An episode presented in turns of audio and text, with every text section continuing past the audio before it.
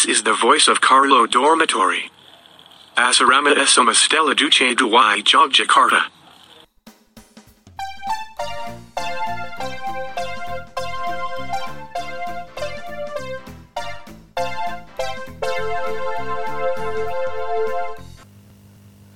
Teman-teman, salam jumpa kembali dengan podcast Voice of Carlo Dormitory bersama saya Pak Benny. Nah, pada podcast kali ini saya mau ajak teman-teman untuk melihat situasi kita bersama dalam masa pandemi ini. gitu Ya. Kalian sebagai anak-anak kelas 10 dan 11 SMA di masa pandemi ini kan belum bisa ya masuk di sekolah belajar bersama dengan teman-teman seperti dulu seperti semester yang lalu dia belum bisa gitu. Nah ini ada persoalan-persoalan banyak persoalan di situ. Ya oke okay lah bahwa teman-teman tuh bisa belajar lewat online itu ya dengan tugas-tugas dengan PJJ itu bisalah diberikan itu.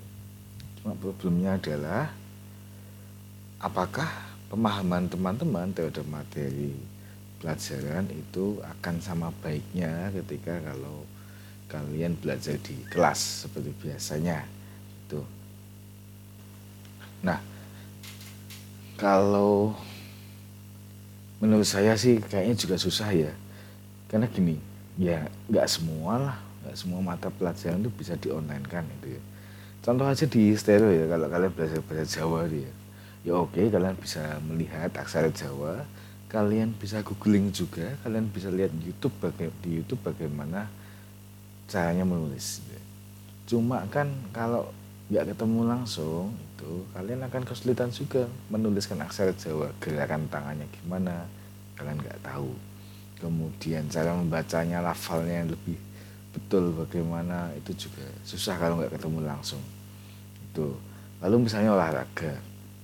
Ya oke bisa lah kalau olahraga itu katakanlah kalian diminta untuk senam di rumah lalu di video atau mungkin gerakan-gerakan dribble bola itu bisa tapi kan masalahnya ya kalau itu dilakukan sendiri juga pasti kalian nggak puas lah itu ada hal yang lebih bermasalah lagi yaitu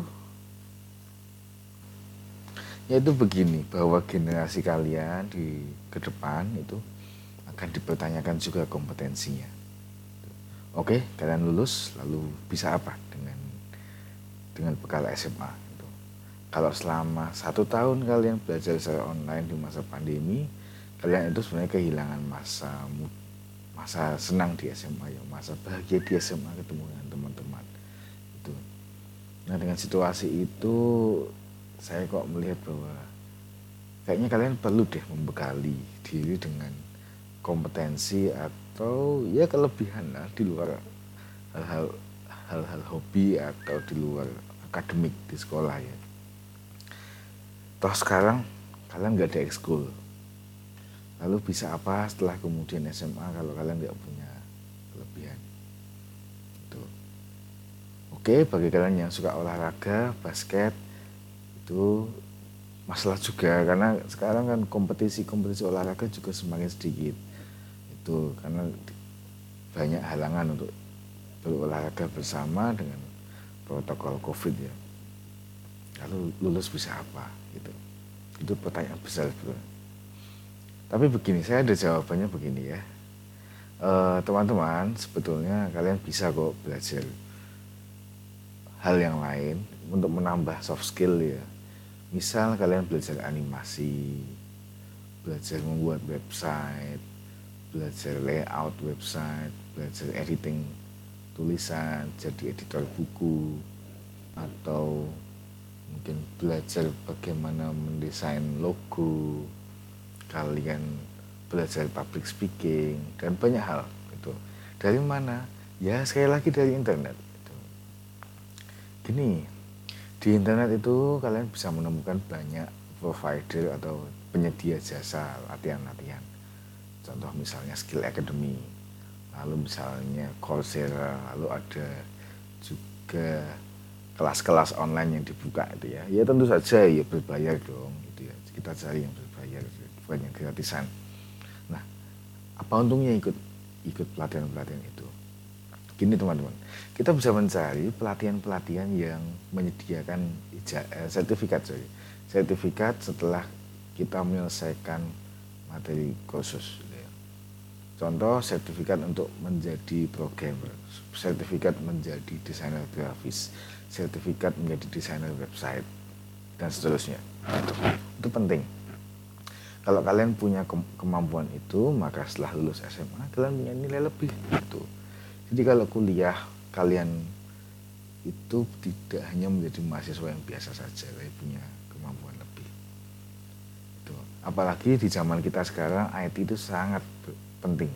Segala macam dihubungkan dengan IT itu bayangkan kalau misalnya di desainer web ya teman-teman tahu untuk mendesain web itu nilai jualnya itu minimal 5 juta sampai dengan 100 juta. Desain web yang dikerjakan sekitar sebulan dua bulan sampai enam bulan. 100 juta nah apakah harus, harus kuliah di bidang IT dulu? Enggak itu ya. Selama kita punya modal untuk ikut kursus kita bisa belajar belajar online itu dengan pengajar yang kompeten itu dan kita nanti selesai kursus kita punya certified sertifikasi kita bisa kok melamar pekerjaan even bahkan ketika kalian masih SMA gitu ya. ketika kalian cuma lulusan SMA gitu ya. bisa itu tapi kuncinya adalah belajar dari zaman SMA gitu. gimana kalau misalnya suka game pak lu bisa kalian boleh aja suka game suka main game tapi jadilah tukang kritik game atau bagian e, mereka yang biasa menemukan bug atau masalah pada game itu ya. Itu dibayar loh ya. Jadi ketika main game lalu ditemukan ada masalah entah nge-lag atau mungkin ada hang dan sebagainya itu lalu dibuat laporan kepada developer game kalian akan dapat royalti atau bayaran itu ya. Syukur lagi ya kalau kalian tahu ada masalah pada game dan kalian tahu cara membenahinya. Oh pasti kalian akan dicari gitu.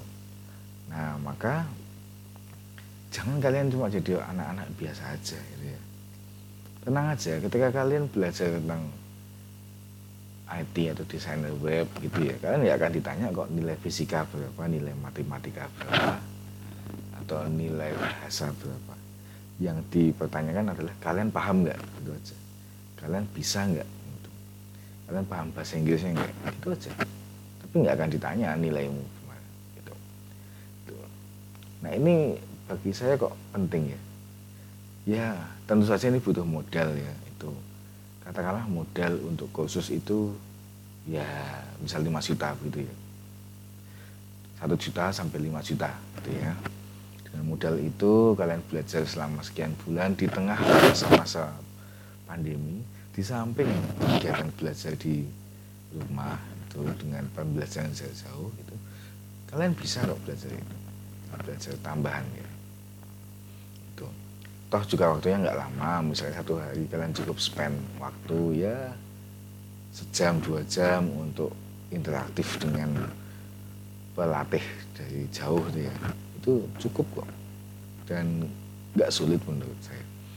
Itu ya tentu harapan saya ya nggak cuma bidang IT ya. Bidang bidang public speaking juga sama misal kita di asrama ya udah dilatih kan ya dengan sidang akademi. Tapi kan itu nggak bersertifikasi. Saya juga nggak akan mengeluarkan sertifikat bahwa kalian paham public speaking enggak tapi kalian bisa kok ikut kursus atau pelatihan yang mereka menjamin ada bukti atau pengakuan bahwa kalian jadi public speaker yang baik. Dengan itu kalian bisa mencari uang loh. Itu bahkan di masa pandemi ya. Gitu. misalnya jadi MC untuk acara Zoom itu ya. Itu juga punya kemampuan khusus loh itu kalian bisa loh dibayar dengan itu. Ya siapa sih yang nggak mau ya dapat duit ketika masih SMA itu bahkan di dalam asrama pun kalian boleh kok mengembangkan diri untuk itu. Nah ini yang saya harapkan bisa jadi kelebihan teman-teman di asrama Kalu ya. itu. Jadi kalian bisa ikut kursus itu kursusnya itu apakah kemudian wajib atau enggak? Ya enggak lah. Itu kebutuhan kalian masing-masing keinginan kalian masing-masing. Pak Beni hanya bisa menyarankan apa yang baik lah itu. Dan saya ya orang tua mendukung lah ya. Nah ini juga terutama untuk masa depan kalian itu Pak lalu apakah dengan kayak gitu kita harus bersaing dengan orang lain ya maksudnya ketika kursus itu ada tes masuk atau enggak itu ya. Ya biar ada yang memberikan ada yang tidak ya. Kalau tes masuk ya paling akan dicek kemampuan dasar kalian seberapa itu ya bahkan kalian nggak tak nggak paham sama sekali tentang dunia IT nggak paham sama sekali dunia desain itu tapi kalau kalian ada kemauan untuk belajar itu bisa tetap bisa. Pasti akan dituntun sampai bisa itu ya. Kayak gitu.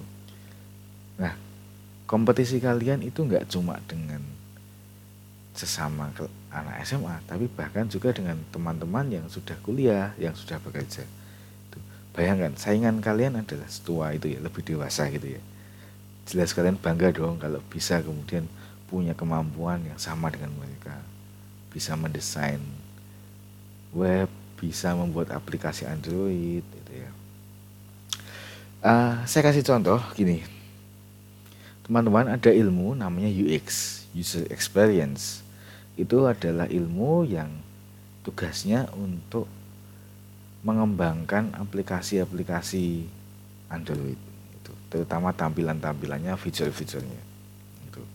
Coba kalian lihat di aplikasi Gojek punya kalian itu ya.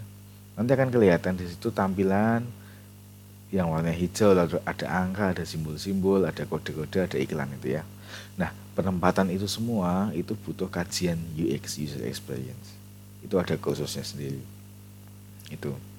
Nanti kalau cara kerjanya UX itu adalah dengan bertanya kepada publik itu tentang layanan atau fasilitas dari aplikasi Android yang dimaksud itu ya. Misal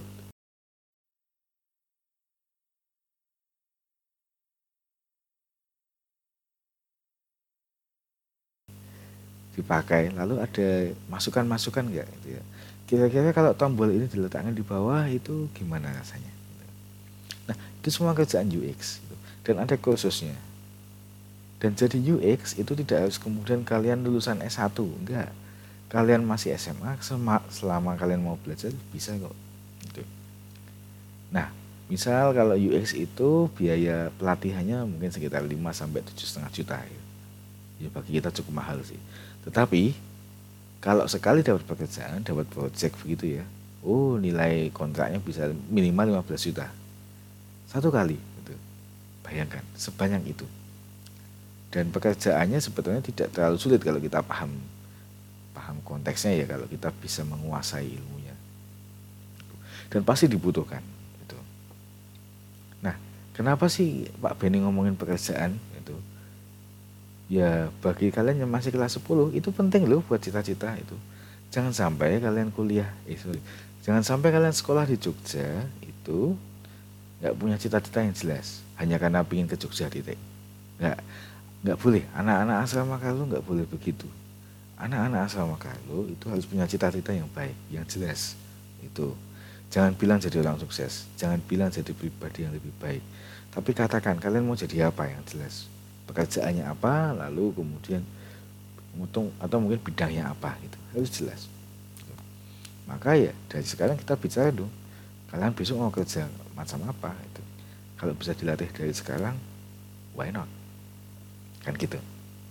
Nah oke. Okay. lalu juga apakah kemudian kalau sudah khusus itu lalu kalian bisa melupakan sekolah yang normal yang formal ya enggak dong tetap dong. Sekolah tetap gitu ya. Ada tugas-tugas tetap harus dikerjakan itu kenapa? Karena namanya sekolah itu tetap dibutuhkan itu kalian harus tetap nilainya tuntas tetap harus di atas 75 di atas KKM itu kalau kalian punya kemampuan e, bidang IT tapi kalian nggak lancar dalam sekolah formal itu juga percuma itu ya. Kalian akan menghambat waktu juga. Jadi tetap tetap kalian belajar seperti biasa tetapi harus ada tambahan-tambahan yang kiranya itu bisa mengembangkan dirimu lah gitu ya. Intinya kalian nggak gabut di rumah gitu. Ada hal yang bisa dipelajari gitu ya. Oke nah eh, pesan terakhir juga kalau kalian melihat ada teman-teman yang mungkin butuh untuk diajak move on ya belajar di masa pandemi ini ajaklah mereka sapalah mereka disemangati supaya jangan kemudian lemes ketika belajar online karena kita belajar online cukup panjang ya satu semester ke depan. Itu ya sekian dari Pak Beni untuk podcast pada episode ini. Kita akan jumpa pada episode-episode berikutnya dengan tema-tema yang lain. Itu bye bye